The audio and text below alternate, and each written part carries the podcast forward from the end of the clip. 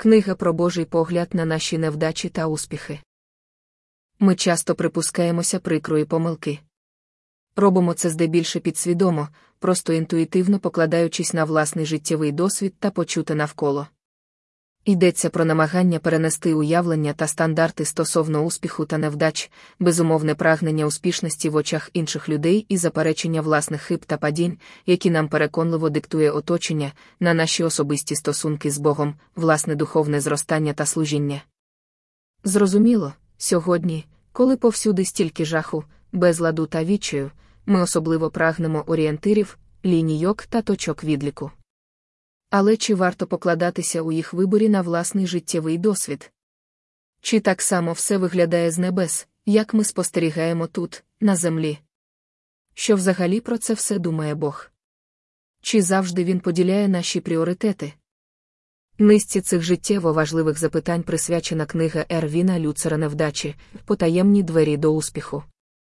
Це настільна книга для всіх християн, які так чи інакше, під впливом поневірянь та негараздів, внутрішньої невпевненості або зовнішніх ударів долі відчувають себе невдахами.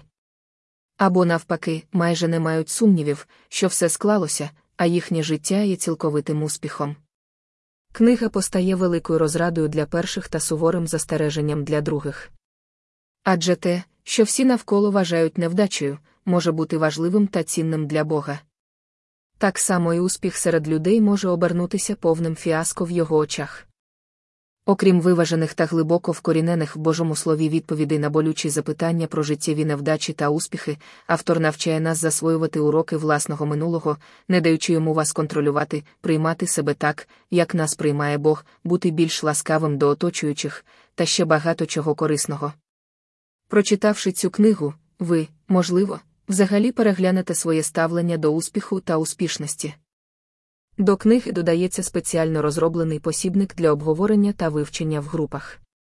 Книгу та посібник можна отримати безкоштовно, написавши у відкриту лінію служіння у Viber та Telegram або заповнивши електронну форму запиту на сторінці книги. Також на сторінці книги вже можна завантажити її електронну версію та слухати аудіокнигу. Більше ніж 100 малих груп по всій країні вже провели вивчення цієї книги. Долучайтеся! Відгуки лідерів груп та служителів дивіться в коментарях. У багатьох служіннях, зокрема капелани та волонтери, успішно використовують цю книгу в роботі з сім'ями військовослужбовців, ВПО та новими людьми в церквах, коли ті звертаються з відповідними проблемами.